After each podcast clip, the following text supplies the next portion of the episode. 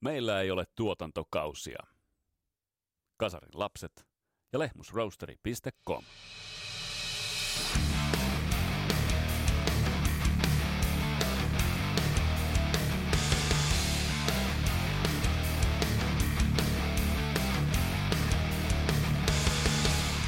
Tässä Kasarilops podcastin jaksossa otetaan tuhtikattaus Tuskafestariin 2023 ja palataan Tuskafestarin tunnelmiin. Panu Markkasen kanssa oltiin perjantaista sunnuntaihin mestolla, nähtiin hienonippu-bändejä, nähtiin hienonipputeitä kasarilapsia ja käydään läpi Tuskan tunnelmia, vähän analysoidaan ja vähän haastatteluitakin luvassa. Mun nimi on Vesa Viinenberg, tämä on Kasarilops podcast. Tervetuloa matkaan mukaan.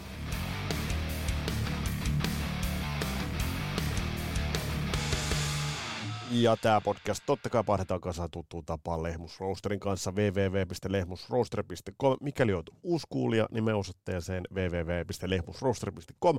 Sinne laita koodi Rock and Roll Never Dies, niin saat 15 pinnaa alennusta kaikista kahvi, kaakao, tilauksista. Ja tsekkaa myös Teemu Alta Music Productions ja Skippers Amps, niin sillähän pääsee mukavasti liikkeelle.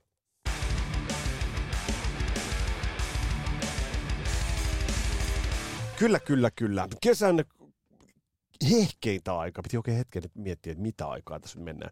He, kesän hehkeintä aikaa mennään, Tuskafestarit on nyt pidetty ja kovalaatuinen festari oli kyseessä. Ja tässä Kasarolaps podcastin jaksossa mm, pääset ton festarin tunnelmiin. Mikäli et ollut mestoilla, niin nyt voit ikään kuin istua alas, ottaa mukavan asennon. Tämä on tuhtikattaus. Meillä on paljon kaikkea. Meillä on artistihaastattelu, muun muassa Lost Societyn Sami on haastattelussa ja meillä on haastiksia myös tuolta äh, Arch Enemy-rintamalta ja on paljon muutakin, niin myös festariorganisaation taholta. Ja sitten on nyt keikkojen fiilistelyitä. Mutta mä en tässä nyt avaa noita keikkoja sen kummemmin, koska on itse asiassa aika äh, hypätä, tehdä pieni hypätä aikakapseliin ja hypätä äh, viime perjantaille ja aivan sinne Tuskafestarin porteille. Ja näinhän se kaikki pyörähti käyntiin.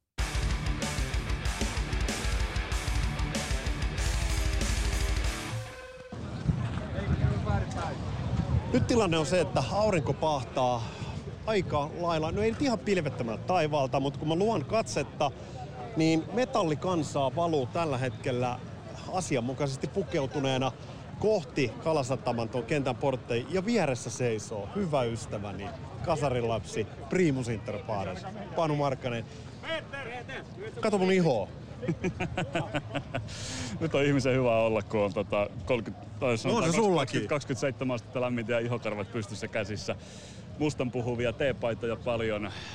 On, on korpsepainttia, on vaaleanpunasta yksisarvista varmaan näkyy kohta on, on tuntemattomia ystäviä paljon ympärillä. Kymmenen minuuttia siihen, kun Avatar aloittaa päälavalla. Portit on auki. Ai että on hyvä fiilis. Mä tässä vähän katsoa, tässä samalla etitään sitä meidän sisäänpääsy. Nimittäin sen verran summataan tästä tullaan niputtaan, äh, tästä julkaistaan jakso, laitellaan vähän fiiliksiä, vähän, vähän koostetaan, että mikä, mikä meininki. Äh, tässä ensimmäinen ihan avauksen osalta, missä on suurin odotusarvo sulta ekan päivän osalta ja, ja nyt kun vielä eka bändi ei ole vielä soittanut. Onko se se Lost Society, mikä nyt on sitten se?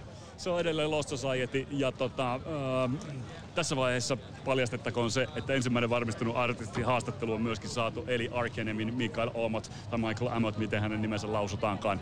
Niin tota, hänet on sovittu haastattelu tuossa alkuillasta. Gojira, Arkenemi, Lost Society, mutta kaikkein suurin odotus kohdistuu tähän itse, itse päivään. Ai että tästä tulee hieno. Tästä tulee hieno. Nyt lähdetään sisään. Mä lähden etsiä käsiin Eeka Mäkysen, joka on toimitusjohtajan, kun titteliä kantaa tällä hetkellä. Niin me palataan tunnelmiin, Panu. Näin me tehdään. Mustaan pukeutunutta kansaa vaeltaa Kalasataman liepeillä aika paljon. Mulla istuu pöydän toisella puolella Tuskafestivaalin toimitusjohtaja Eeka Mäkynen. Mikä sulla on fiilis, kun, kun näet, että heimo, heimo tulee koolle? Tämä on vuoden paras fiilis. Se on aika muinen tota, tavallaan niin kuin paine, mikä siinä kasautuu, kun sitä meidän organisaatio vuoden tekee. Ja sitten sit kun saa portit auki, mikä tapahtuu 25 minuuttia sitten, niin, niin tota, sit on odotettu ja siihen on niin kuin aikamoinen lataus olemassa. Niin meillä kuin yleisölläkin.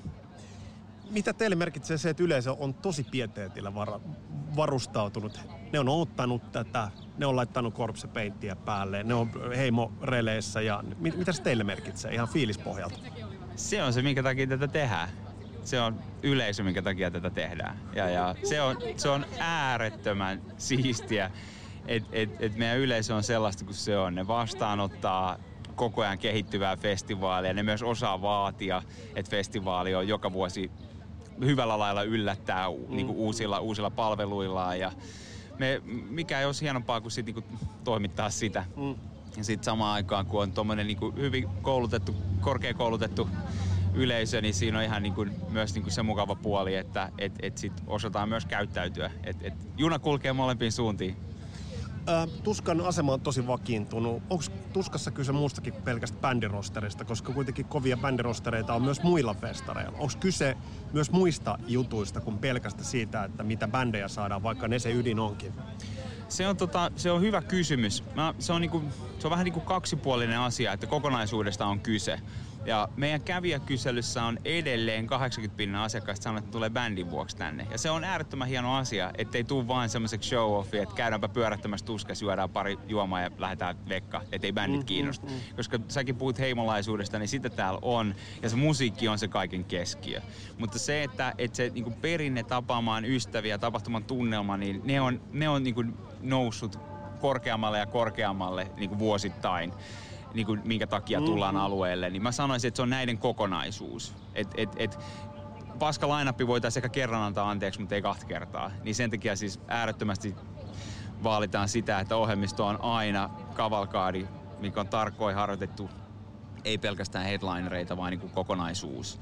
Ja samaan aikaan sit halutaan myös niin kuin sen kaikki palvella siinä ympärille.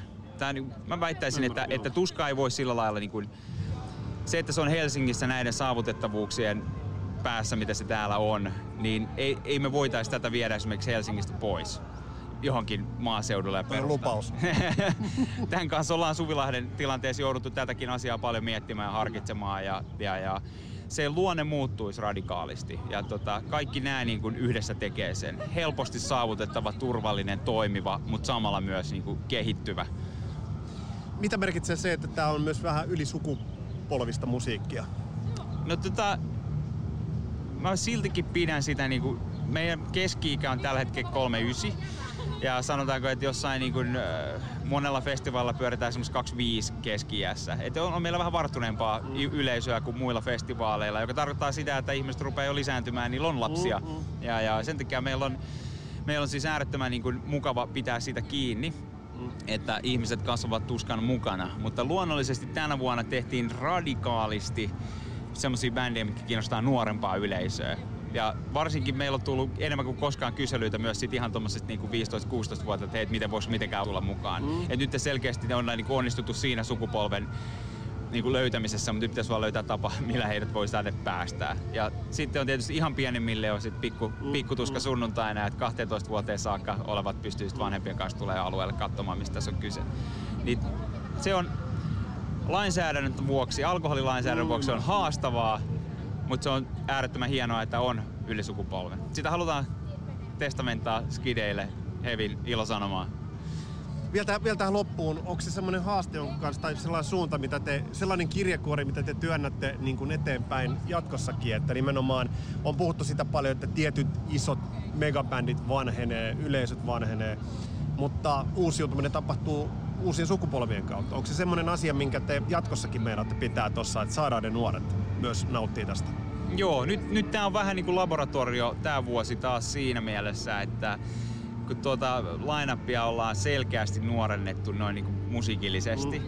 niin mitä se tekee kävijäkyselyn kautta meidän ikäprofiilille. Niin se tietysti antaa pontta sit siihen, että mihinkä suuntaan halutaan kehittyä. Ilman, että unohdetaan tuska veteraanit, mutta samalla, että millä sitä niin kuin kasvua sitten taas tulee ja millä lailla mikäkin ikäryhmä alueelle pääsee.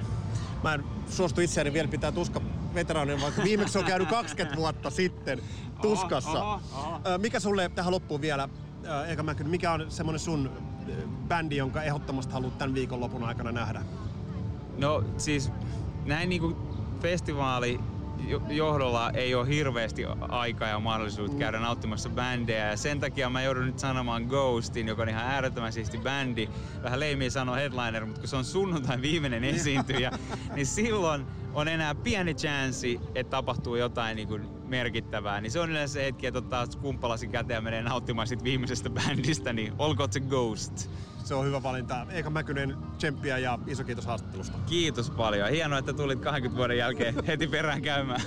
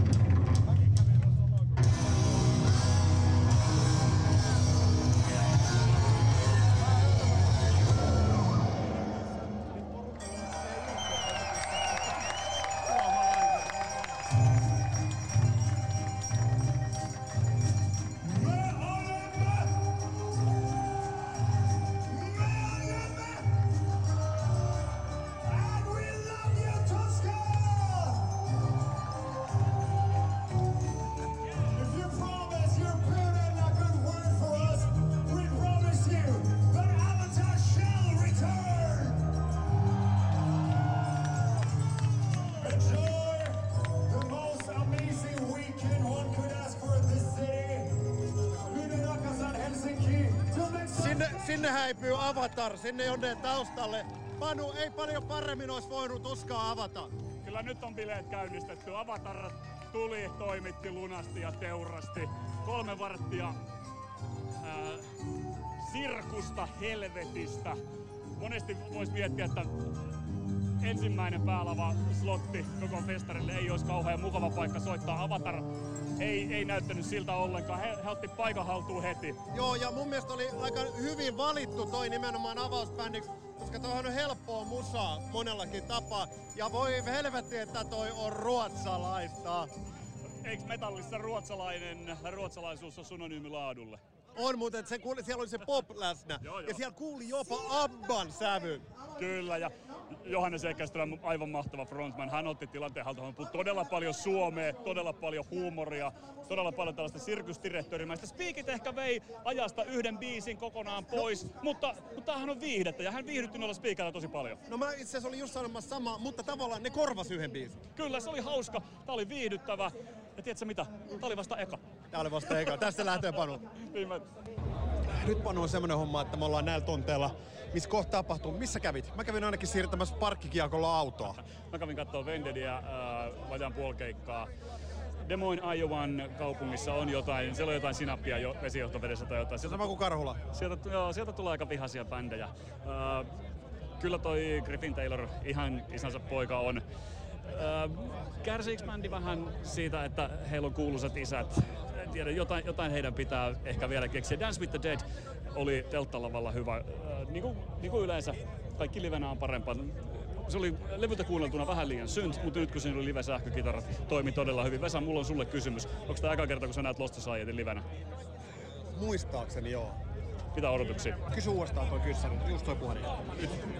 Vesa, onko tämä eka kerta sulle, kun sä näet Lost Society? Taitaa olla. Varaudu johonkin ihan anteeksi sanaleikkini, saatanan hyvään. Okei, okei. Ei mi-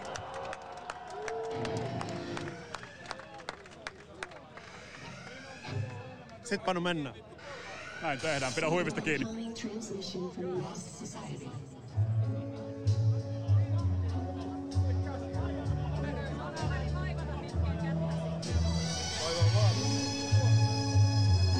Kyllä muuten kun katsoo ympärille, näkee, että tää on muuten odotettu bändi. Kyllä, täällä on älyttömästi väkeä. Tähän pakkautuu vielä enemmän jengiä katsoa kuin avataria. Ja kellohan ei ole vasta kuin vartti yli neljä. Sepä. Tämä alku on rakennettu todella hyvin.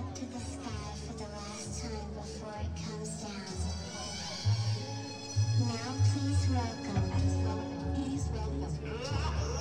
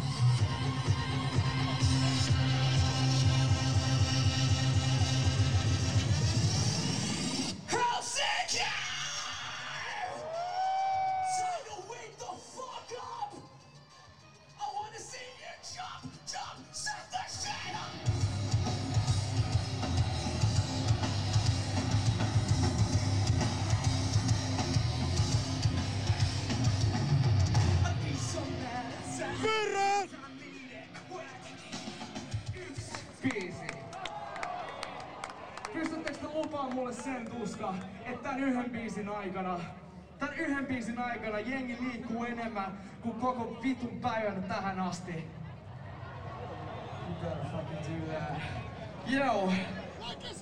Chazille moro.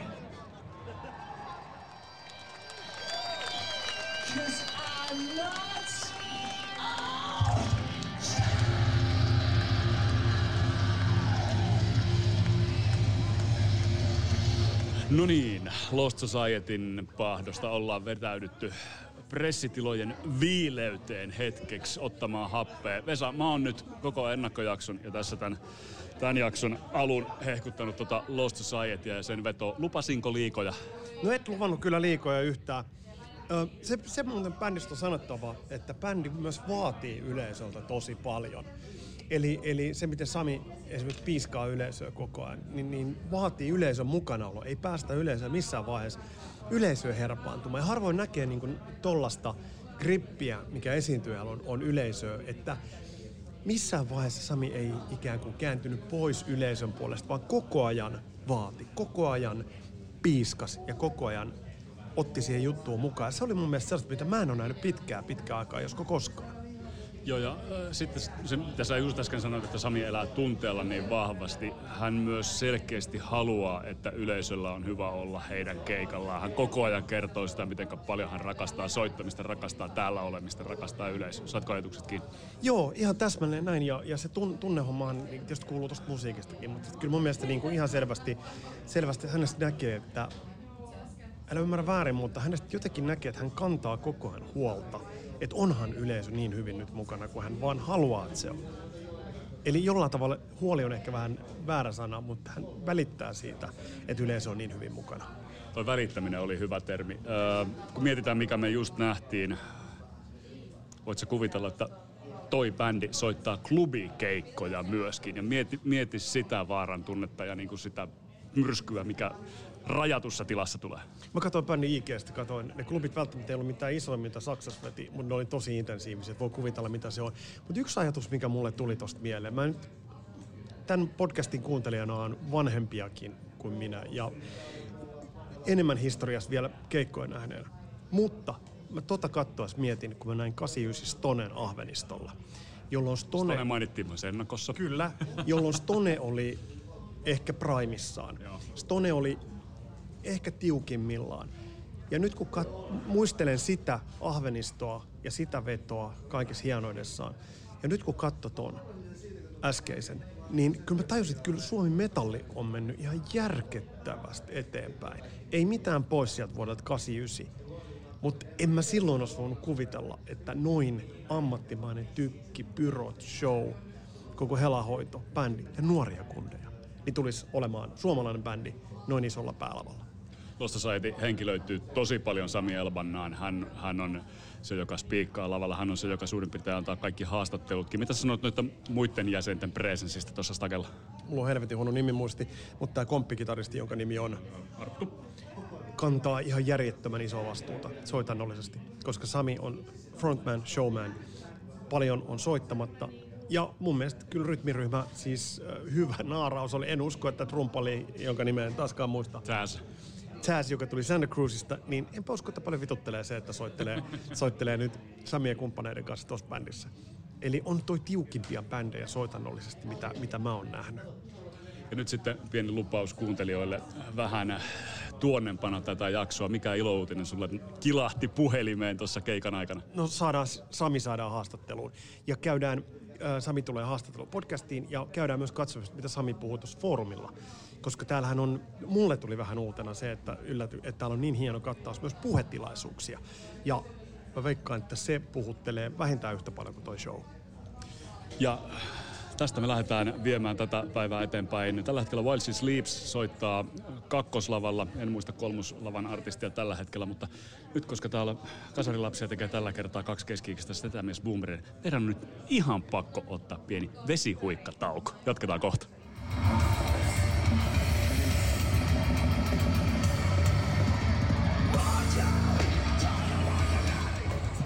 Huhhuh. Yksi itselle varmasti tuntemattomin ja väkevin oli Ginger Ukrainasta.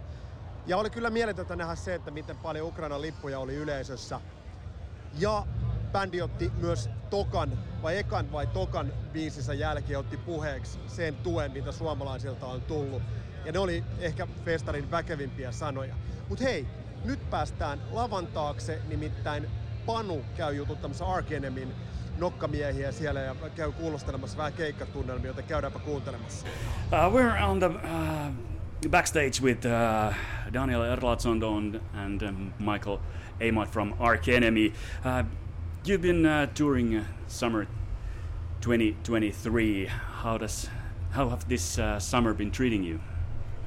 It's been a great summer. I mean, we are for a month already, and uh, we're really in the groove now. You know, I think the band is playing great, and we're all still getting along. so it's perfect. I mean, and you know, it's just a beautiful day every day, and we we roll up, and it's a, we we play a show, and you know, I think it's I can't really imagine a better summer really for myself, and also we have um, a great mix of shows. We're playing some some of the metal fests, you know, really hardcore metal fests like today at Tuska. But we're also playing some more mainstream ones like uh, Rock am Ring, Rock and Park, or Nova Rock. And uh, yesterday we played at Provinci. You know, Chemical Brothers went on after us, and um, and also we're doing club shows in between. So we got like everything, the whole spectrum of shows, and I, I personally really enjoy that because it's like you know, it's just fun. It's a mix. You don't get bored. You know, we're having fun the whole time. What about you, Daniel? I feel exactly the same way. It's been a great summer. Uh, we had a little break before this and uh, got back together again, started playing, and yeah, we're, st- we're still playing songs from the latest album, uh, Deceivers, uh, that came out last year, but they still feel really fresh, and uh, the crowd's been enjoying them from what I can see pretty well. So yeah, but now I think we're getting slightly more ready to work on some new music. All right, we're about that time. So now we are in uh, Tuska, uh, which is kind of home of metal in Finland. What's the significance for you in playing in this festival in particular? I mean, I think it's one of the great festivals. It's a smaller festival, but in the Scandinavian perspective, it's probably one of the biggest metal festivals that we have. And um, you know, we've started. I think we played it the first time in 2002 or 2003. Yeah, yeah. It was a little when it was still in in the city in the park. Yeah, in Kaisaniemi. Yeah, and we played in a tent stage. I remember. I was at that gig. Oh, really? Were you? Yeah, Wow. that's awesome. Yeah, I mean, I, I have strong memories of that one, and we've played many times since. But that first one, of course, stands out to me. You know, it's just a, a really cool. And we uh, we stayed at a hotel in the city, and just and it, yeah, it never gets dark up here, you know, and, and stuff like. It's just a fun night, and yeah, I mean, I think the significance of playing here is just that it's a, yeah, it's one of the great metal festivals, and probably the the best one in um, Scandinavia, I would say. And uh, also people here, they love metal like nowhere else, you know. So it's always good to come up here and play. Is it is a Finnish metal crowd demanding in that way that uh, you just you just can't go up on stage and play? You have to really give something to them. I feel like the Finnish crowd is uh, Scandinavian in that sense, a little bit like the Swedes. That uh, you go out to really enjoy a show and carefully watch and listen to everything you hear, and you know that's uh, that's cool, you know, because you know they're actually paying attention to what we're Yeah. doing. It's not just about the craziest mosh pits ever. You know, they're also really paying attention to what's going on on stage. So I, I, I think that's cool. you know. Yeah, we used to definitely notice that Finland has a very strong like metal, hard rock metal tradition. Somehow, there's a lot of knowledge about that kind of music. You know, you have so many great Finnish bands that have come up here, and, and I don't know. There's just seems to be like a very uh, I don't knowledgeable audience ba- about the genre. You know what I mean? Yeah. As you said, Mike, uh, you've been here many times. If I counted correctly, this is your fifth time in Is in, really? Yeah. in Tuska. Uh, early gigs you played on the smaller stages. Uh, now you, at least second time in a row, you're playing at main stage. Do you feel that um, it's easier to come back here to make the decision to come to play here because uh, back in the days when you weren't such a big name as as now, the festival was good to you, and now you want to be good to the festival. You you get you, you get a drift of my idea. Yeah, I mean, you know, I'm actually I'm friends with Yoni and some other people in the team, and you know they're uh, they've created something great here for the metal scene, and I don't know, it's just a pleasure for us to come back. We have only good memories of. Maybe that sometimes it's a bit too sunny, you know, if you get the sun right in your face, you know. I think we had that last time we played, but um, overall, I'd say it's just it's just great. I mean, I don't. We don't have a bad thing. We, it's for us. It's a very positive feeling when when Tuska comes up. Oh, we're going to play Tuska. It's like a really positive feeling. Uh, this time the main stage is uh, turned, so sun won't sun is not going to shine on you on the Somebody had a stage. great idea there. Somebody had a great Yeah. idea. Yeah. Uh, right. Uh, when we think about uh, big names in metal nowadays, uh, few few words about uh, metal in general.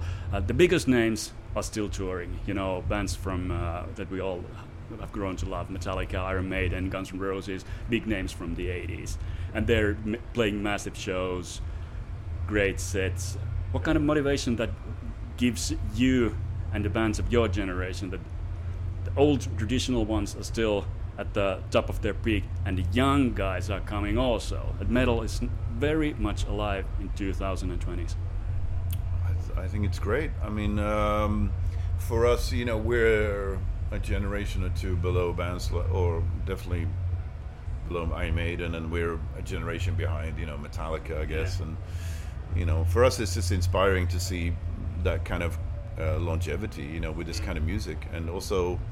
It's like uncharted territory, isn't it? We don't really know how long you can thrash or how long you can rock. You know, 'Cause we it's we we we're, we're watching and seeing them do it. You know, and it's great. I mean, I think Metallica. I haven't seen a new tour, but from what I've seen, it seems like they're they're doing a great job out there, tearing it up and, and delivering the goods. You know, and um, Iron Maiden also. So it's like um, you saw Iron Maiden recently, didn't you? I saw them, yeah, Yeah. last year, yeah. Yeah. And it's just it's really impressive to see that they've been able to keep that, their fan base through all those years. And I'm sure they've had like some fluctuations with fans coming and going, but you know it's been pretty steady for them and Metallica. And that's what we, I mean, that's the goal of any band, I Yeah. think. You know, you know. So, uh, It's- we we always always say that it's it's easy to have you know to be hot for a day or hot for a season, but then just to stay relevant and to stay you know popular or whatever you want to go you know with the fans and and do everything right you know. There's so many things that go into doing something a band like Arch Enemy. There's so many aspects to it. There's so many decisions that you take that could lead you down the wrong path you know. Um, but I think we're trying to stay on the course we're following our hearts I think basically. And also we are still fans of the music and you know watching bands like I Maiden Kiss Judas Priest you know Metallica what they do we kind of you know we want to be in that in that vein I guess of um in that tradition yeah. all right. Uh, your show time is about uh, one hour, 15 minutes from this moment. What happens between this moment and the moment you get on the stage? We, it's time to put on our stinky stage clothes that we have uh, hanging out here, still Yeah. drying from uh, yesterday's show. Yeah. That, that's the mo- that's the thing that happens next. we always pride ourselves on being the best smelling band in melodic death metal but right now uh, one month into this tour I'd say we're failing. You know it's no it's not so great. So don't come too close later. But yeah just practice a little you know warm up a little bit on the instrument you know. We're actually we don't warm up as much as we would do if we hadn't been on tour for a while. Now we're playing almost every day. So you, you're just in that flow. You're in that in that headspace where I think it's just easy to switch it on now. You know, I mean, when we did the first show a month ago, we'd had a three month break, and it was really hard for me to just get in the zone. You know, uh, but now it's just like a it's automatic. You know, and it's great. I love this feeling now. I think we all love. We prefer to be on the road for extended periods of time. So you just it's just easier. It becomes a more you just yeah it's a lifestyle. You know. Yeah. Right. Uh, Mike and Daniel, thank you for your time and have a wonderful gig. Thank, you very, much.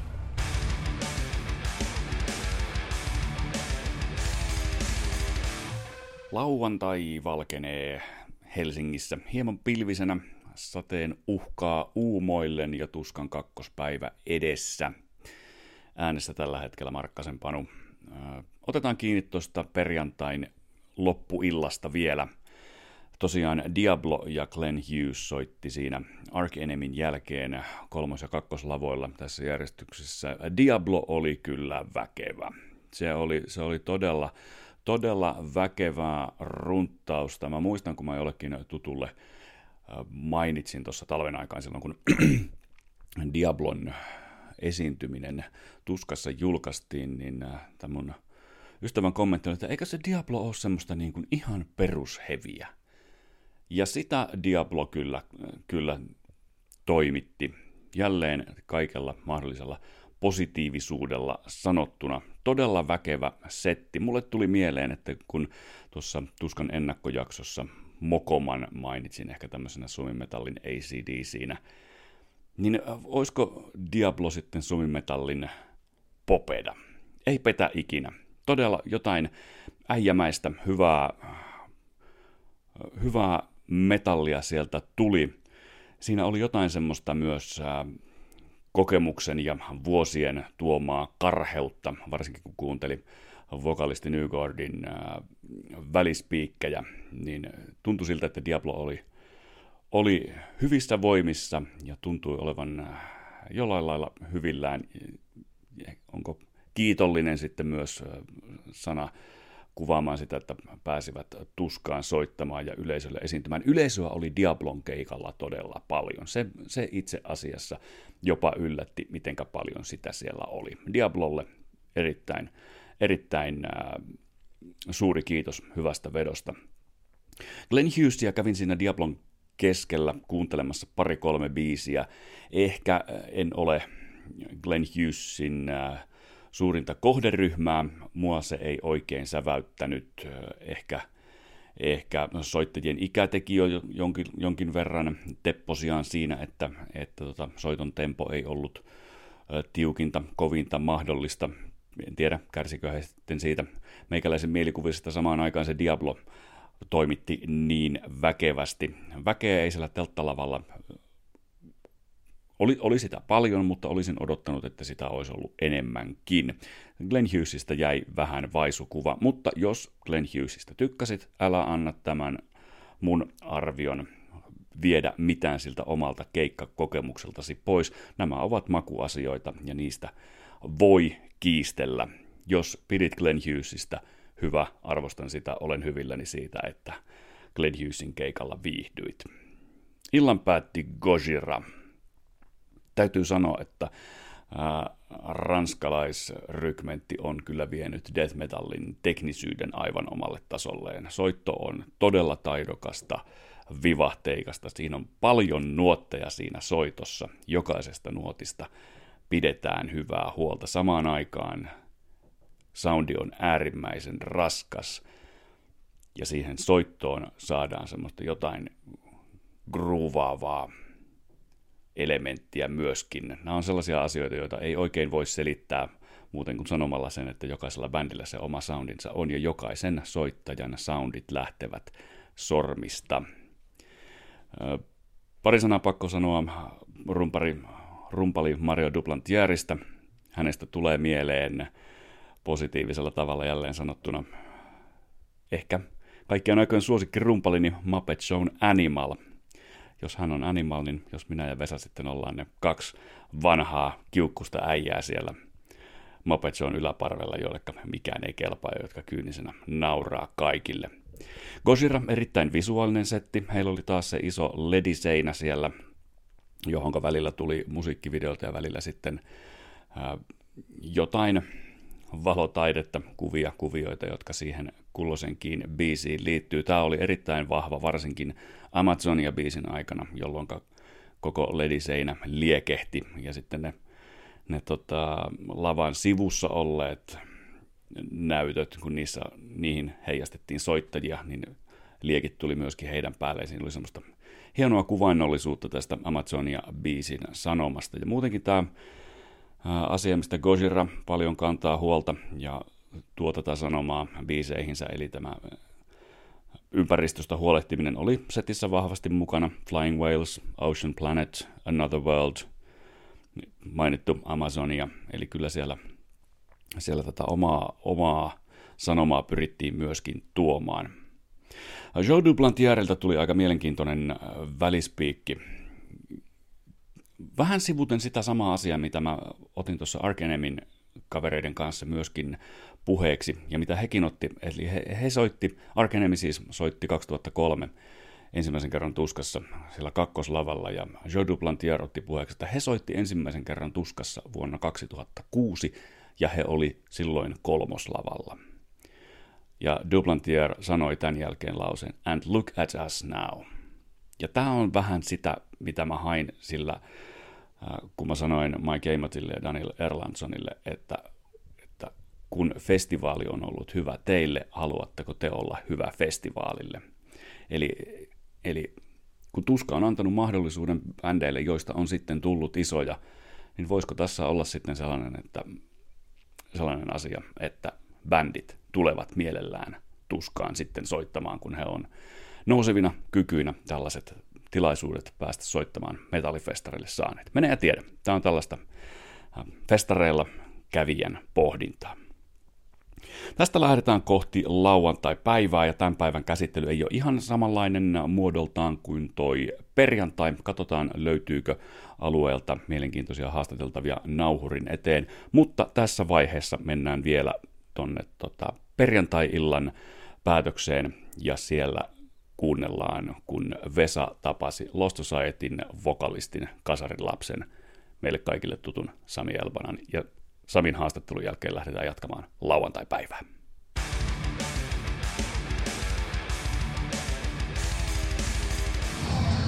Sami, kymmenen vuotta sitten te nousitte uutena nuorena bändinä. Tänään te nousitte jälleen päälaavalle. Energia oli ihan sama. Mikä, mikä oli fiilis? Ihan käsittämätön fiilis. Oikeasti, että just toi, että kymmenen vuotta sitten tiedätkö, nuoret skidit sille, jotka on just julkaissut ensimmäisen levyn, pääsee kokee Tuskafestarin, mikä luonnollisesti on niin ikoninen. Ja siinä vaiheessa jo se oli yksi niitä niinku selkeitä, tiedätkö, isoja askeleita, että tonne kun päästään jonain päivänä. Sitten me oltiin siellä ja nyt kymmenen vuotta myöhemmin jengi on niinku kymmenkertaistunut, mutta fiilis on edelleen yhtä kova. Ja jos jotain, niin se intohimo on vaan ja se palo on vielä suuremmin siellä kuin koskaan aikaisemmin. Niin oikeasti se, että että me päästään tekemään tätä alkuunkaan. Sillä just asia, mitä me rakastetaan niin monelle ihmiselle, niin tää on ihan käsittämätöntä. Et en mä itekään tätä täysin hiffaa, mutta mun mielestä siinä se taika onkin, että ei sitä tarvikaan täysin hiffaa. Mm. Susta tulee semmoinen vaikutelma, että sä tosiaan välität siitä, miten yleisö on mukana. Koko ajan on semmoinen olo, että sä haluat, että yleisö on mukana. Onko se tunnejuttu? Se on sellainen juttu, että tavallaan kun mä oon keikalla lavalla, niin mä annan sellaisen konsertin ihmisille. Ensinnäkin se on se, että mä en ajattele liikaa, en missään nimessä. Mikään se, mitä mä teen lavalla, ei ole yleensä mitenkään siis niinku suunniteltu tai tiiäts, ei ole mitään koreografioita sille valmiina. Mutta se, mitä mä teen, on se, mitä mä tavallaan itse haluan nähdä niin kuin, ähm, frontmanilta. Et tiiäts, kun mä oon kasvanut niinku Iron Maidenia ja tällaisien kanssa, niin mulle on aina ollut niin tärkeää se, että frontmanilla on oikeasti, sillä on homma hallinnassa, tietää täysin, mitä, niinku, mitä sanoo ihmisille. Kun usein ihmiset on kuitenkin sillä, jos mä menen keikalle, mä haluan huutaa, mä haluan riehua, mä haluan laittaa nyrkkejä ilmaa, niin jos joku kehottaa tekemään, niin sehän helpottaa sitä. Se madaltaa kynnystä myös ehkä joillekin. Mutta tietenkin tärkeintä, mikä mullekin on se, on se että ihmiset saa tehdä just mitä ne haluaa keikalle, keikalla. Et niinku mulle se, että ties, mä pyydän ihmisiä tekemään sitä ja sitä ja sitä, niin se on vitu makea, että tekee niin. Mut silleen, että tiiäts, mä en kato huonosti, jos sä et tee. Et se on, keikka on niin vapauttava tilanne kaikille ja kaikille pitää olla täys oikeus siihen, että ne saa tehdä ihan mitä haluaa. Te lähdette syksyllä, te olitte just Saksassa, syksyllä Britteihin. Näin on. Miten, miten, äh, miten otettiin vasta Saksassa? Mitä odotat britti, britti rundilta? Tää oli magea tää kesän aloitus, kun tää oli siis ensimmäisiä omia keikkoja, mitä meillä on tehty. Me käytiin Saksassa, Itävallassa, Sveitsissä um, ja, ja siinä oli muutama muu maa. Mä oon niin vieläkin tuossa Tuskan keikan pöhinöistä, mä en muista kaikkia, mutta joka tapauksessa ne oli ensimmäisiä omia headline-keikkoja. Ja se vastaanotto, mikä siellä oli, oli ihan käsittämättömän hyvä. Super paljon jengiä, tosi hyvää jengiä. Ja nyt se, että me päästään tekemään pitkästä aikaa headline-keikkoja Briteissä, niin se on upea juttu. Niin kuin, totta kai siksi, että me päästään näkemään meidän faneja, uusia faneja siellä. Mutta se, että aina tavallaan Briteissä rundaaminen, etenkin headline-statuksella, niin se on niinku oma tiets, pieni pykälänsä niinku kohti sitä kansainvälistä niinku maailman vallottamista. Niin upea juttu, että me saadaan taas mahiksi ja me tullaan antaa niille kyllä tiedätkö, 90 minuuttia parasta Society, mitä ne on ikinä nähnyt.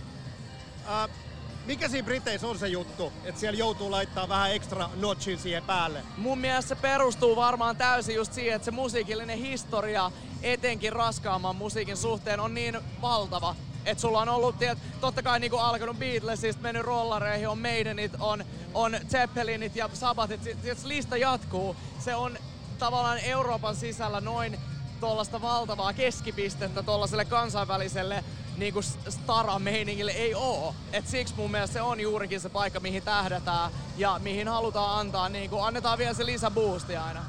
Sä vedit tossa isolle isolle yleisölle. Mistä sulla tulee se juttu, että sä et myöskään epäröi sitten mennä vaikka pienelle yleisölle viemään vesipulloa ja vetää akkarilla, niin kuin Saksassa? Se perustuu siihen, että mä rakastan musiikkia ja mä rakastan olla ihmisten lähellä. Se, se on mun mielestä se juttu, että koska meilläkin on ollut aina niin kuin, että on yksi ihminen tai miljoona ihmistä keikalla, niin me ollaan ihan vilpittömän innoissaan. Ja se ei ole mitään teeskentelyä, että te olette ollut maan parhaita. Se on vaan, me ollaan niin fiiliksissä ja jengi, niin kuin, jos joku edes haluaa, tiedätkö, jos yksi ihminen haluaa käyttää omaa rahansa siihen, hän ostaa lipun ja tulee katsoa meitä ja tukea, tukea tätä projektia, niin se on maailman siistiä. Me ei tulla ikinä ymmärtämään täysin tota. Se on niin upea juttu. Se on meille kunnia, että me päästään sille ihmiselle esiintymään. Niin sit kun moninkertaistetaan toi tilanne, niin se on ihan käsittämätöntä. Ja just se, että sit niinku pääsee tiiäts, niin monessa eri tilanteessa, pääsee vetää akkarina, olla tosi intiimisti, on festivaaliyleisöt, missä on niin iso massa, että se on vaan, voi katsoa tiiäts, silmät pyöreänä, että wow. Et mun mielestä se on just se, että pääsee tekemään sellaisia asioita, mitä itse rakastaa mistä itse diggaa vilpittömästi. Mitkä seuraa, tai mitä sellaisia juttuja, mistä haaveilet Lost Societyn kanssa? Otetaan tähän loppuun vielä tämmöinen, vähän niin kuin katsotaan tulevaisuuteen. Musiikillisesti, miten jenkit esimerkiksi, miten, miten, äh, mihin sä haluat musiikissa mennä? No. Te olette muuttunut musiikissa kuitenkin myös aika, aika vahvasti ja se on helvetin hienoa, mutta Mun mielestä kaiken A ja O on se, että edelleen 10 tai 20 tai 30 vuoden päästä me edelleen tehdään sitä, mitä me rakastetaan. Se musiikki on täysin sitä, mitä me itse halutaan tehdä mun mielestä sen parempaa tavallaan tavoitetta Speech Markseissa ei voi olla, koska jos me päästään tekemään tätä, se on maailman siistein, mutta se, että me tehdään sitä omilla ehdoilla, tinkimättä ikinä siitä konseptista, niin se on niinku upeinta, mitä voi tapahtua maan päällä. Musta tulee varmasti etenemään ja, ja evo, niinku, evolvoitumaan moneen eri paikkaan. Se on mun mielestä vitu jees, koska en mäkään halua kuunnella samaa levyä over and over and over again. Niin kuin, mä haluan nähdä ja kokea sen, mitä artisti on kokenut juuri siinä aikana sen elämässä, koska se on nimenomaan mitä meidän musiikissa kuuluu. Sävi, sulla on ollut pitkä päivä. Millaisia terveisiä laitat Kasara podcastin kuuntelijoille? pelkkää hyvää joka suuntaan maailmaa. Rakastan teitä kaikki ja toivottavasti, mikäli te ette ollut tuossa valtavassa yleisömäärässä äsken tuskassa, niin toivottavasti te olette seuraavassa yleisössä, mihin me tullaan. Siellä oli paljon kasarilapsia. Parasta ikinä. Kiitos. Kiitos.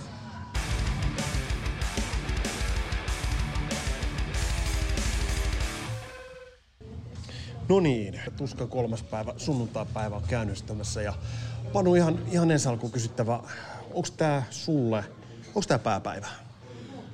Tämä on tosi vaikea sanoa, mikä aina on pääpäivä mm, ja mikä on, mikä on, onko festivaalin pääesiintyjä lauantai viimeinen vai mm, sunnuntai viimeinen, koska lauantai on isoin bilepäivä. Mm, mm, Mutta sitten taas kyllähän niin kuin teknisesti festivaalin viimeinen esiintyjä on pääesiintyjä. Ja kyllä se siinä mielessä Mullehan pääpäivä oli itse asiassa bändien suhteen perjantai. Niin kuin mä just, just menisin sanoa, että, että kyllä se varmasti meidän molemmilla, molemmilla oli näin, mutta, mutta nyt tilanne on se, että vähän epävakaisempaa keli. Lauantainakin oli, oli epävakaista keliä. Kelistä sen enempää, mutta mennään lauantaihin. Miten sä, miten sä purkasit lauantaita, lauantaa havaintoja ja mitä, mitä poimintoja sieltä esillä? No tuossa just äsken äh, edellisessä klipissä, mikä meillä tuli, niin mainitsin tuon, että Turmion kätilö tosiaan pisti, pisti bileet pystyyn. Se, mikä unohdin sanoa siinä, mitä siellä pressikiertueella näki siellä päälavalla, mikä oli aika mielenkiintoinen juttu. Just tätä niin kuin festivaalin rakentamista ajatellen, kun eilen päälavalla soitti viisi bändiä. Turmion kätilöiden aikaan lavalla oli jo kaikki neljä muuta rumpusettia esimerkiksi valmiina. Se on äärimmäisen tiukka ja vaativa palapeli, minkä niin noin Stagen rakentajat tekee tässä niin kuin kolme päivää. Et heille, heille tosi iso hatunnosto. Jos teknisiä asioita vähän nostaa, niin huomasitko perjantaina, miten äärimmäisen ensiluokkainen äänen toisto täällä on? Joo, ja sehän ei, siinähän se volyymien määrähän ei ratkaise, vaan se, että esimerkiksi miten PA on viritetty. PA on aina viritetään esimerkiksi jokaiseen, jokaiseen tilaan. Ja soundit on ollut kyllä joka bändillä. Onko vaihtelu eri, eri venueiden osalta, ootko huomannut soundissa? Koska päälavalla soundit on ollut joka kerta loistava. Päälavalla on tosi hyvät ollut ja se ei oikeastaan riipu siitä, että onko lähellä lavaa, niin kuin me oltiin Lost Societyssä, Avatarissa, Gingerissa, Arkenemissa tai sitten kauempana. Mä katoin jonkun Gojirankin ensimmäisen puolikkaan siellä niin kuin sadan metrin päässä ja kun jokainen nuotti kuuluu, jokainen basson nuotti kuuluu. Mun mielestä se, että basso kuuluu, on ylipäätään niin kuin laadukkaan äänentoiston merkki. Päälava on erittäin hyvä ollut. Kolmoslavan ääni on sama juttu, sekin kantaa tosi selkeänä 100-150 metrin päähän. Esimerkiksi kun Diablo soitti, niin mä olin välillä lähellä, välillä kaukana. Se, se tuli tosi hyvin. Teltassa mä oon ollut vähän vähemmän. Se kuuluu siihen yläkentälle tosi hyvin. Sen jälkeen ne rakennukset blokkaa sen äänen, että se ei enää tule tonne tota, asfalttiplatalle. Mutta kyllä niin kuin joka paikassa on ollut, on ollut hyvä, hyvä toi äänen toisto. Kolmoslava on jäänyt vähän pieneksi, siis se itse lava. Joo, mä itse asiassa huomasin, kun perjantaina käveltiin, kun siellä Sienirihmasta soitti, niin, niin mä silloin huomasin, että se on yllättävän pienen lavan lavan näköinen. Ottaen huomioon, että puhutaan tuskan kolmoslavasta. Että se ehkä jollain tavalla Musta siinä on pikkasen äh, pienimuotoisemmat, mutta ehkä se voi olla tarkoituskin ihan, ihan selkeästi. Ja se voi olla myös kustannuskysymys. Se voi olla näin. Se kolmoslavan aluehan on yllättävän iso näin niin kuin kolmannen lavan alueeksi. Että se vaatisi ehkä niin kuin rakennukseltaan isomman lavan. Mutta sitten taas, mitä, mä, mitä mä kuulin tuossa pressikiertueella Eeka Mäkyseltä, niin kun ensi vuonna ehkä kapasiteettia joudutaan pienentämään tämän alueen rakennus, rakennus, rakennusten, uudelleenrakennusten takia, niin se voi olla myös tosiaan kustannuskysymys, että täksi yhdeksi vuodeksi ei ole lähdetty sitä isompaa lavaa hommaamaan, koska viime, ensi vuonna joudutaan ehkä jonkun verran sitten, sitten tota, downgradeaamaan. Menee ja tiedä. Entä ne bändit lauantaina, mitä nostat? Niin, pääasia, eli bändit. Turmion katille tuli tuossa sanottuakin jo. Mä menin sitten kolmoslavalle katsomaan Brymiriä. Hyvä.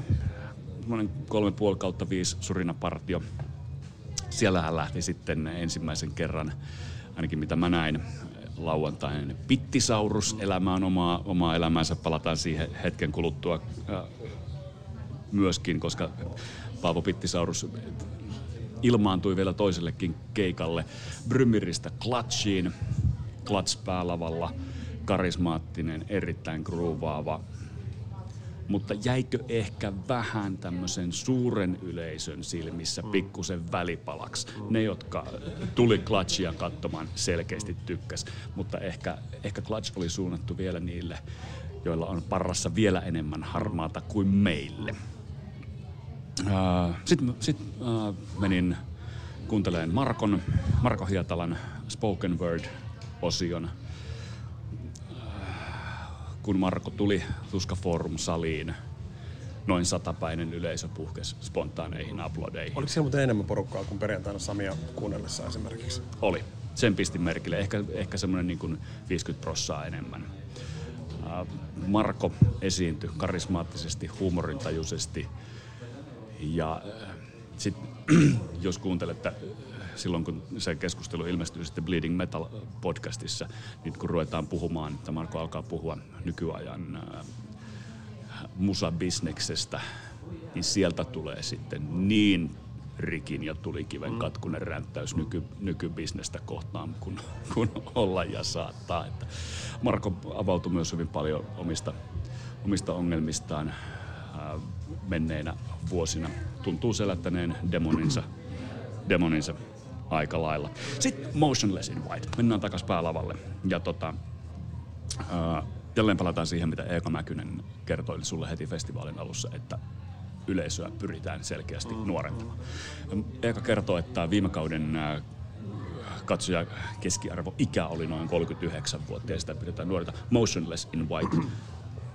Ensinnäkin aivan loistava keikka, mutta tässä mielessä mä voisin ajatella, että Motionless in White on koko tämän viikonlopun tärkein bändi tuskalle, koska se oli nimenomaan suunnattu ihan selkeästi nuoremmalle segmentille. Näkyykö sitä nuorempaa yleisöä siellä? Koska nyt kuitenkin toi keski-ikä, joka täällä on, jonka Ekokin mainitsi, niin se on toisaalta ihan kiistatta. Sehän, on, sehän oli Radio Suomen kuuntelijakaartia, mitä ikään tulee.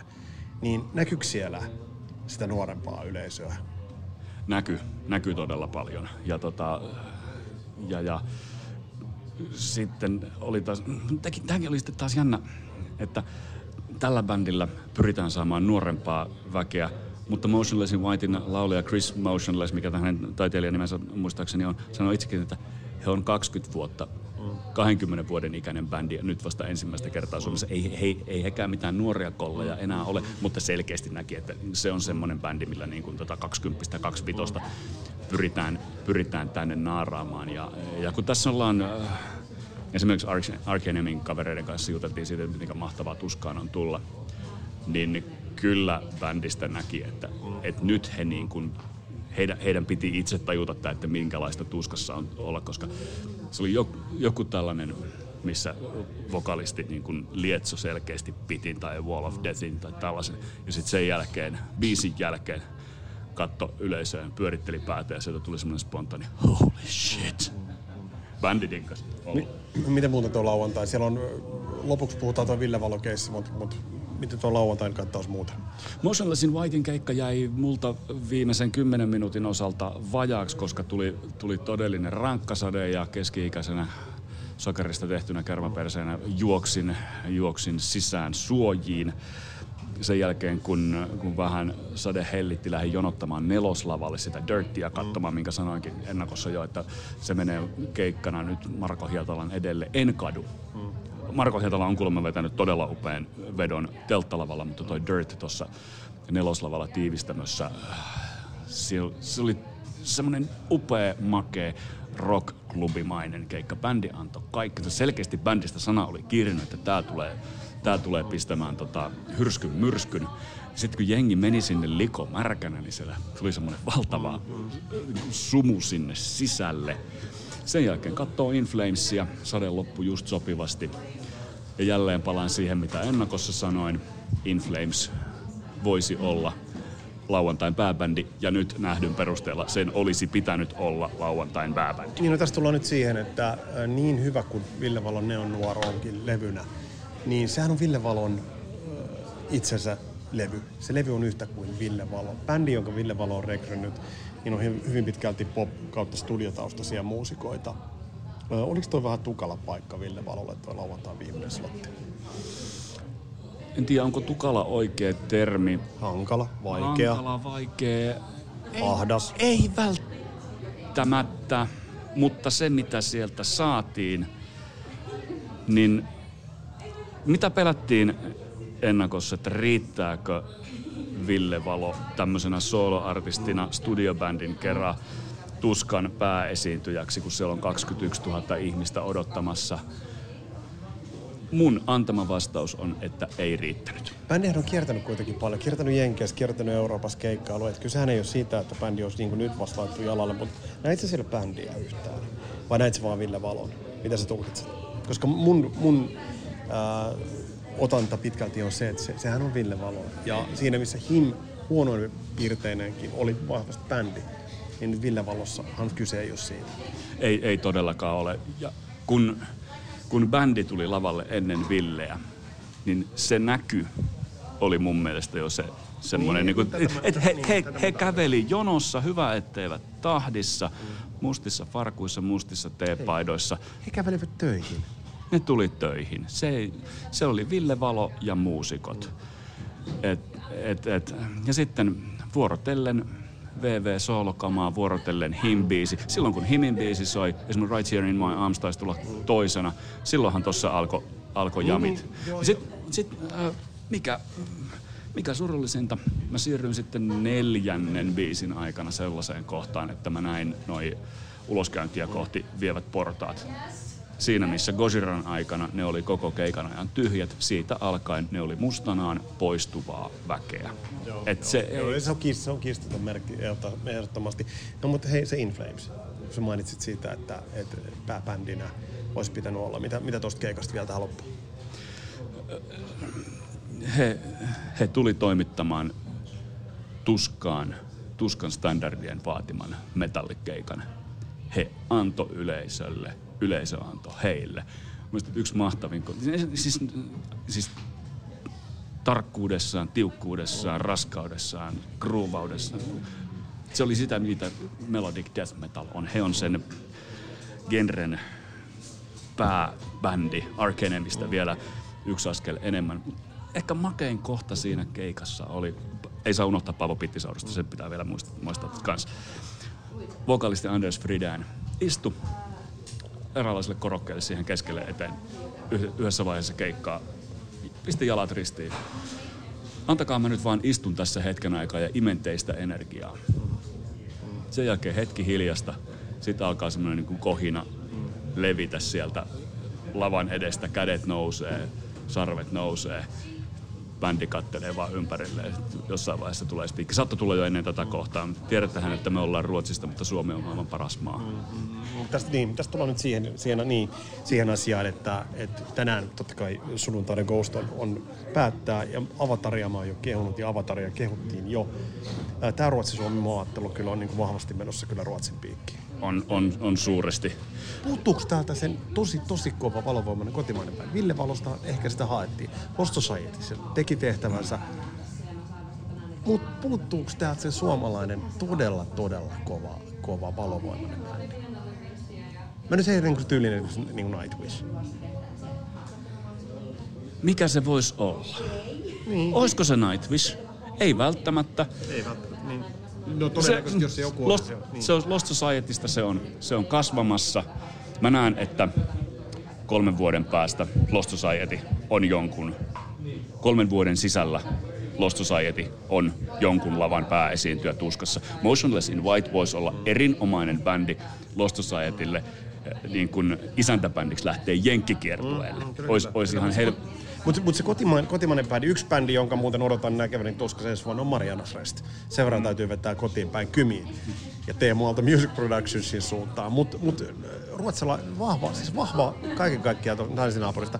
Kerron se Saurus-homma muuten vielä. Joo, eli, eli tämä Paavo Pittisaurus, noin varmaan joku pari metriä korkea, puhallettava vihreä Tyrannosaurus-lelu, ilmestyi sitten sinne Inflamesin pittiin sieltä, sieltä Brymiristä. Ja Anders Friedhan, että kuka helvetti tuo tuollaisen puhallettavan Tyrannosauruksen metallifestareille? No, sehän siis, kun se oli jollain siellä pitissä, niin sehän kaukaa näki, kun se kiersi, kiersi siellä pitissä. Sitten Frida heitti, että no, ei varmaan me kauaa, kun joku lähtee ratsastamaan tuolla sauruksella tonne pittiin. Ei mennyt kuin viisi sekuntia, niin se oli joku hevarisen päälle ja sitten se lähti, bändi puistelee päätä, että ei helvetti, mikä, mitä, mikä tässä on meininki. Mut kun vielä puhutaan tästä, mikä tämä iso kotimainen veto, vetonaula voisi olla, niin ei mun auta mitään muuta tähän sanoa kuin terveiset pilven reunalle. Aleksiahan tää kaipaa edelleen.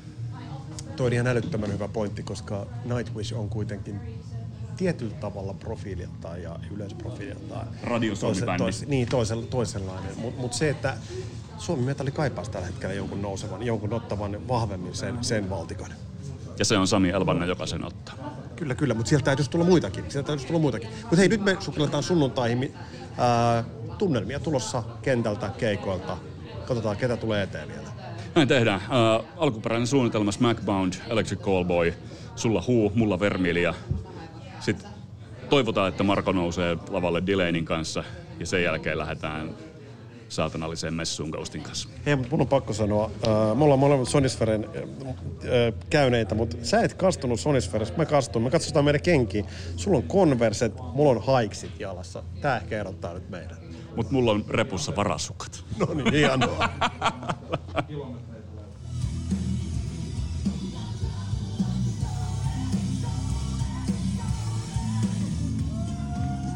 Smackbound ottaa just äh, keikan jälkeistä kuvaa. Yleisön yrkit pystyssä. Bändi kiittää parhaillaan yleisöä. 55 minuuttia hienoa suomalaista, voisiko sanoa perinteistä heavy metallia. Vesa, mitä vedät Backboardin nippu? No vähän tuosta radiometalliahan toi on, on uh, levyltä vaisu, mutta livenä helvetin hyvä. Ja Mikä siitä tekee livenä hyvän? Uh, karisma. Yksinkertaisesti karisma. Ja se, että, se, että sä näet sen, sen, mitä bändi todella, todella tekee. Bändillä on hyviä biisejä, todella paljon. Kahta balladia, ehkä vähän ihmettelin, että kaksi balladia sinne mukaan. Mutta tuo Moon Sorrow tämmönen kitaristi Teemu, joku en muista nimeä, niin, niin todella kova. Ja Rolf Pilve, rumpali. Todella hyvä. Ja hyviä biisejä. Otti yleisön hyvin. Joo, Rolf Pilve pisti ehkä kolmen viimeisen biisin aikana niin sanotusti rumpuklinikan pystyy, vai mitä? Joo, ja siis noihän on siis todella taitavia soittajia. Mulle toi tuli eka kertaa tutuksi Netta Laurinen nimi, tekivät näitä äh, muun muassa Rising Forcea ja Burnia ja näitä, näitä kovereita. Niin tuli mulle sieltä oikeastaan niin tutuksi aloin seuraamaan. Ja Netta, mä, mä sanoin, että tos oli tämän viikonlopun kovin kitaristi, kovin laulaja ja kovin rumpali. Ää, livenä loistava levyltä sanoit, että jotain jää puuttumaan. Voiko se johtua siitä, että sukunimi Laureni kertoo siitä, että ihmiset asuu studiossa? On siinä, on siinä, ja se on ihan ymmärrettävää, että sä voit nysvätä, sä voit tehdä se on, se on jopa vähän liian täydellistä se levysoundi. Että siinä kaipaisi ehkä jotain, jotain muuta. Mutta mut alkaa olla semmonen minun ikisuosikki, niin Lorna Shore tulee kohta lavalle. Niin lähdetäänkö, miten korea tää nyt olikaan? Mennään katsomaan. Tällä hetkellä Tuska päällä vaan soittaa bändi, joka on ehkä hieman ohi meikäläisen yleisöspektrin. Mä en ole ehkä sitä avain eli Lorna Shore. Mutta selvästi Panu, tää on helvetin monelle näyttää olevan todella odotettu. Se, että tää menee meiltä ohi, on mun mielestä todella hyvä juttu. Me ollaan, mä oon 46, sä täytät syksyllä 51. Tää on, tää on sitä, mitä me ei ehkä ymmärretä. Tuolla on koko tuskan pää lavan tää asfalttiplatta aivan mustanaan jengiä. Ne on odottanut tätä bändiä. Mä sanoin äsken, että Motionless in White oli ehkä lauantain tärkein bändi. Tää saattaa olla sunnuntain tärkein bändi. Ja, ja, ja, ja me ei tätä ymmärretä, mutta tätähän metalli just on. Kaikkien ei tarvii tajuta, kaikkien ei tarvii hyväksyä jotain. Ja tota, nyt, nyt, nyt, ollaan, nyt ollaan metallin ytimessä. Tuo, nyt on pikkutuska myös päällä. Tuolla on lapset isiensä olkapäillä, pikkutytöt, pienet pojat, kuulosuojaimet päällä, niin on nyrkit pystyssä. Ja tällainen bändi kuin Lorna Shore soittaa, siellä ei ole mikään helvetin hevisaurus, vaan siellä soitetaan deathcorea. Se mitä mä edelleen mietin, kun nyt katsoo tätä meininkiä, niin edelleen mietin sitä The Who ja Electric Callboyn välistä jakoa, että kumpa on oikealla paikalla, kumpa, kumpa se on, olisiko se Electric Callboyn paikka ollut ehkä päällä, mutta se nähdään kohta. Mitä otat siltä keikalta? Siitä tulee, mä uskon, sellainen keikka, josta moni tulee sanomaan, hei, olit sä silloin tuskassa, kun Electric Callboy soitti teltassa. By the way, täytyy sanoa, että nyt on nähty tämän päivän ensimmäinen Baavi asu just vieressä. Toi oli, jo per, toi oli jo perjantaina täällä. Lähdetään katsoa Electric Callboyta. Näin me tehdään. Lorna Shore tykittää. Panu, Electric Callboyn so, al, soito alku on varmaan tuommoinen 10 minuuttia. Teltta aivan täynnä ja kuuntele tätä jengiä. Mahtavaa. Äh, mulle todella äh, suhteellisen tuntematon bändi, mutta tota, Jotainhan he ovat oikein tehneet. kyllä, kyllä. Ja, ja nyt, on, nyt on mukava, kun ei ole oikein mitään odotuksia, mutta muuta kuin se, että jotain hyvää tuolta on tulossa. On, on. Jäädään, odot, jä- jäädään odottelemaan, mutta se mikä tässä on mielenkiintoista, niin ää, vaikka Lorna Shore soitti, niin tänne telttaan väkeä on valunut koko ajan. Ja niin kuin sä sanoit tuossa äsken, niin tämä voi olla se keikka, jota tullaan jälkeenpäin puimaan, että olitko siellä. Tässä todistetaan nyt yhdenlaista pakkanaalia, nimittäin Electric Callboy osoittaa, että rajoja ylitetään aika raikkaasti. Sanoin hetki sitten, Motionless in White voisi olla tämän viikonlopun tärkein bändi Tuskalle. Se on Electric Callboy. Täällä on tää, tää teltta kiehuu. Uskomaton, uskomaton energia, uskomaton keikka, uskomaton bändi. Tästä keikasta kirjoitetaan lauluja, tarinoita, saagoja.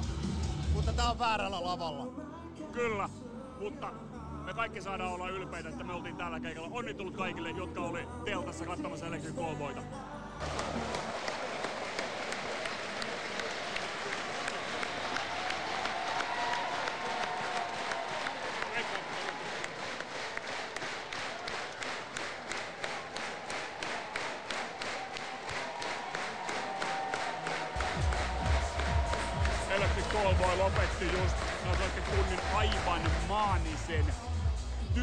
Typerryttävän, pyörryttävän keikan. Vesa, mitä helvettiä just äsken tapahtui? Me nähtiin tämän tuskafestarin, uskalla tässä vaiheessa sanoa kovin keikka. Täysin maaninen, täysin eurooppalainen, saksalainen, yleisö viihdyttävä, kiihdyttävä. Ö, bändi uskalsi tehdä huumoria itsestään, arvosti yleisöä. Toi oli viihdyttämistä ja toi oli sitä, että kun lähdetään pitämään kimpas hauskaa.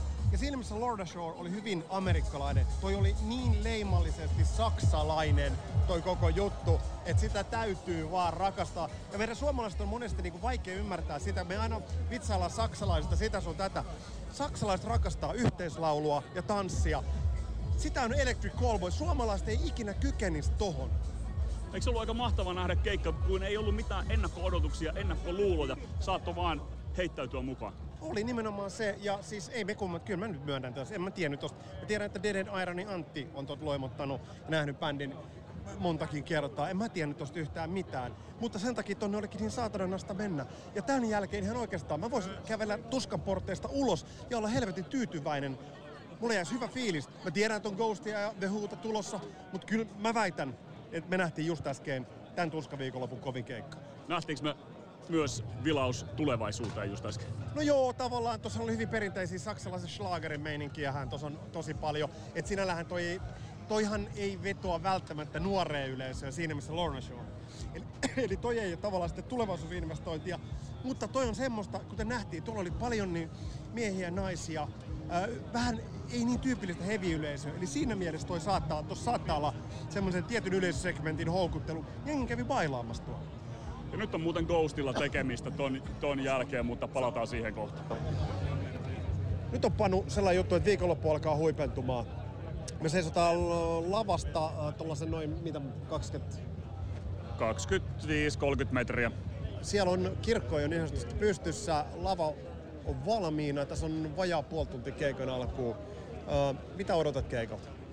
Ensinnäkin täytyy sanoa se, että Electric Callboy jälkeen on pitänyt vetää henkeä, Niin. eli, eli tässä välissä olleet bändit on jääneet käymättä ja käsittelemättä. Ei voinut mitään. Ei voinut, se, ja, se, ja siitä täydet pisteet Electric Callboylle. Mitä on odotettavissa?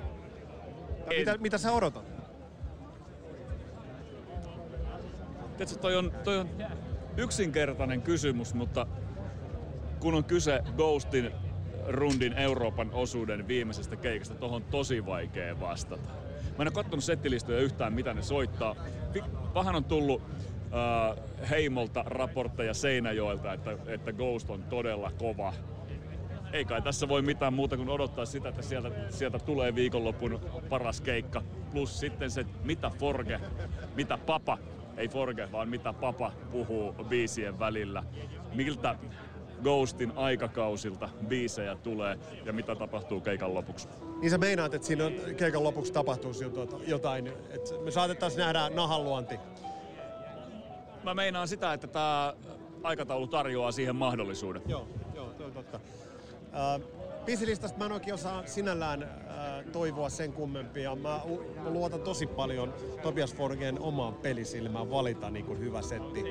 setti. Mutta se, että se on rundin viimeinen keikka, on siinä muutenkin. Että siinä on semmoinen ulospäin. Silloin bändit kyllä antaa, tämä Euroopan run- legin viimeinen keikka, niin kyllä bändit antaa silloin aina, kun tulee tietty pysäkki, niin antavat itsestään enemmän. Et kyllä odotusarvot on aika kovat. On, ja sitten kun miettii sitä, miten tota, bändit on olleet äh, silmin nähden otettuja siitä, mitä yleisö on antanut heille. Motionless in White, In Flames, äh, Electric Callboy, Gojira, Avatar, Lost Society.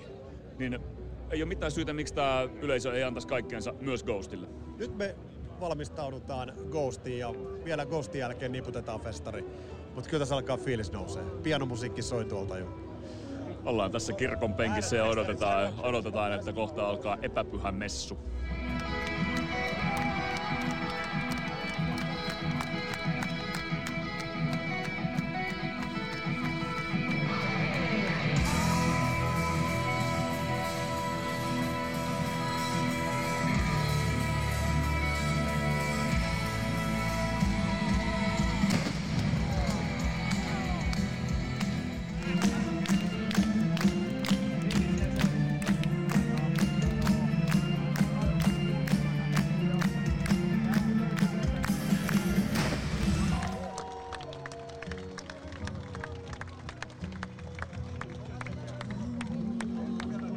On hetki sitten lopettanut settinsä. Samalla Ghost paketoi tämän vuoden Tuska-festarit.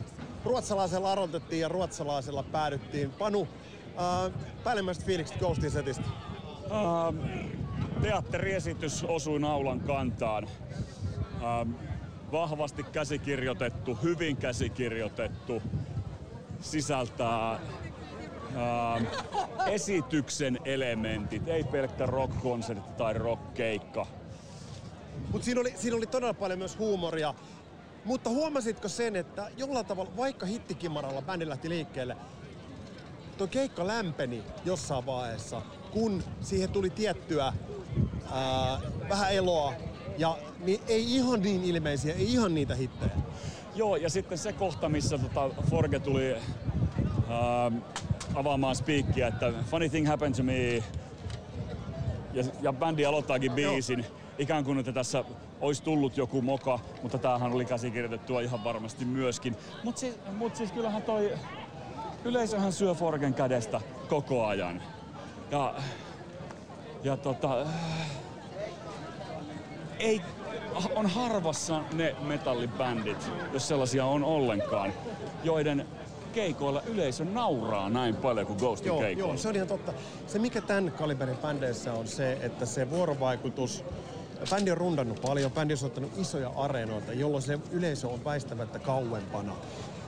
Mutta silti mun mielestä Forge kykeni hämmästyttävästi kyllä sen vuorovaikutuksen pitämään, koska jopa PAn kautta tuli niitä yleisön huutoja ja yleisön ääniä, niin siinä oli se vuorovaikutuskin mukana. Mutta onhan toi ehdottomasti kiistatta toin isojen areenoiden bändi, isojen yleisöjen bändi. On, eikä, eikä missään muussa paikassa voi soittaa go, uh, tuskasta tai millään muulla slotilla, Ei. kun koko kinkereiden pääesiintyjä. Huomaatko nyt kun kävellään tässä porteista ulos pikkuhiljaa, niin äh, kun tollanen artisti kuin Ghost on soittanut, niin jengi lähtee festareilta hymykorvissa, Joo, joo. hyvillä fiiliksillä. Joo, joo. Vaikka tiedetään, että seuraavan tuskaan on taas vuosi.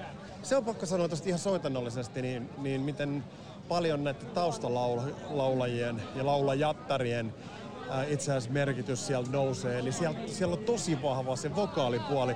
Jos se Forgel nyt itsellään ei ole, että ei ole mikään tule, ole tullut tunnetuksi minään nimenomaan vokalistina, frontmanina, esityönä kyllä. Mutta soundi on vähän erilainen kuin levyillä. On se, on se ja ne, ne taustalaulut tulee tosi, tosi paljon voimakkaammin Joo. sieltä, mutta onko tämä nyt oikea hetki analysoida sit, On, miten, on. Siis just tätä, että miten Ghost soitti, miten kaikki soundit. Haluaisin, kysy, haluaisin kysyä sulta niistä synasoundeista. No vitsi, vitsi.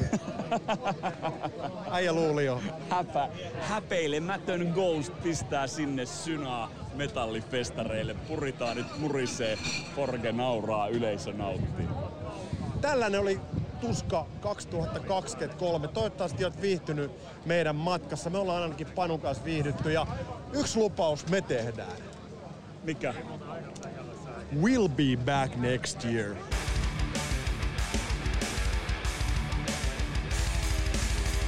Näin on tuska taputeltu. Kiitokset teille kaikille äh, kasarilapsille, joita siellä nähtiin. Oli mukavia keskusteluita teidän kanssa. Ja katsotaan, josko lähdettäisiin vielä jollakin muille festareille. Siellä on muun muassa Kymin Dark River tulossa, joka on tykestä tykein. Se on ehkä se ainakin meikäläisen ykkösfestari, joten katsotaan. Jos on joku semmoinen festari, minne kannattaisi lähteä, niin ottakaapa vinkkiä tulemaan. Tässä oli tämänkertainen Kasar- Kasarin lapset podcastin jakso. Paljon on tulossa kaikenlaista, joten me palataan niihin lähiaikoina. Tämä oli tämänkertainen kattaus. Mun nimi on Vesa Wienberg. Palataan astialle. Moro!